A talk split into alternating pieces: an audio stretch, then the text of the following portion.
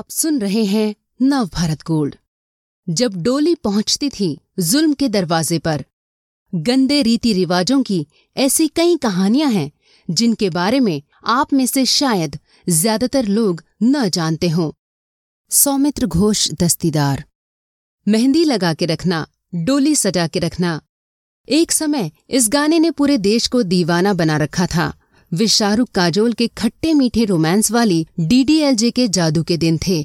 डोली से ही जुड़ा एक रिवाज उससे कुछ साल पहले तक बिहार में भी था। बिहार के एक गाँव में चारपाई पर बैठकर मैंने इसका पूरा किस्सा सुना था। सुनकर हड्डियाँ तक सिहर उठी। आज से तीन चार दशक पहले तक बिहार के कई इलाकों में डोली लेने की कुप्रथा थी। दस्तूर ये था कि शादी के बाद दुल्हन की डोली या पालकी पहले गाँव के जमींदार के घर के दरवाजे पर रुकेगी। उसे जमींदार कहें, बड़ा जोतदार कहें, सामंत कहें, जिस भी नाम से बुलाएँ। असल बात ये थी कि गाँव में किसी की हिम्मत उसके खिलाफ बोलने की नहीं होती थी। गाँव में जो कुछ था, उस पर हक उसी का था। उसकी मर्ज़ी के बिना पत्ता तक नहीं हिलता। तो ऐसे में शादी किसी की भी हो, जमींदार की मर्ज़ी का पहलू यहाँ भी आ जाता। डोली से उतरकर दुल्हन पहले जमींदार के बिस्तर पर जाती। मनमर्जी करने के बाद जब वो इजाज़त देता, तब दुल्हन ससुराल जा सकती थी। सालों तक गरीबों और दलितों ने ये कुप्रथा झेली। समय बदला तो ये कुप्रथा बंद हुई। अब इसके बारे में ज़्यादा कुछ सुनने को नहीं मिलता। लेकिन अब भी कहीं कहीं गाँव के सामंतों की ऐसी ज़ोर ज़बरदस्ती चल ही रही है। ये अलग बात है कि ऐसी खबरें बड़े शहरों में रहने वालों तक नहीं पहुँचती।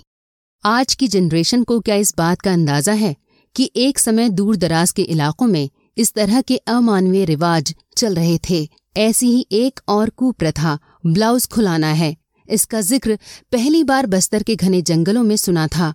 इस बारे में बताया था एक उग्र वामपंथी दल की नेता सुजाता ने। वे हैदराबाद की उस्मानिया यूनिवर्सिटी में सोशियोलॉजी की बेहतरीन छात्रा रहीं। पीएचडी करने के लिए छत्तीसगढ़ के बस्तर और बगल में महाराष्ट्र के गढ़चिरौली गई थी। रिसर्च के फ़ील्ड वर्क के दौरान उन्हें एक सन्न कर देने वाली घटना का पता चला। उनके वहाँ पहुँचने के दो दिन बाद ही एक नवविवाहिता ने कुएँ में कूदकर आत्म हत्या कर ली थी। खोज खबर लेने के बाद पता चला कि इलाके में नई ब्याहताओं का आत्महत्या करना कोई नई चीज़ नहीं है, कोई फांसी लगाकर मरती है तो कोई कुएँ में कूदकर।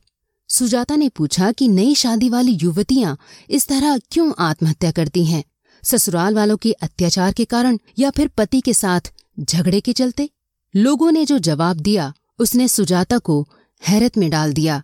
इसके पीछे थी एक अपमानजनक कुप्रथा। दरअसल उस वक्त समाज के मालिक मुख्तार लोगों का नियम था कि कोई शादीशुदा युवती घर से बाहर अपनी छाती ढककर नहीं रख सकती। किसी तरह का ब्लाउज पहने बिना सबके सामने से खुली छातियाँ लेकर गुजरना पड़ता। इसी रिवाज को ब्लाउज खुलाना कहा जाता था। शादी के बाद जो युवतियाँ इस बेइज्जती को बर्दाश्त नहीं कर पाती, वे जान दे देती। इस नियम को न मानने की सजा और भी सख्त थी। ये सब सुनने के बाद सुजाता पीएचडी अधूरी छोड़कर उस इलाके की धुर वामपंथी राजनीति से सीधे सीधे जुड़ गईं। इसके बाद कई सालों तक इसके खिलाफ लगातार आंदोलन चला।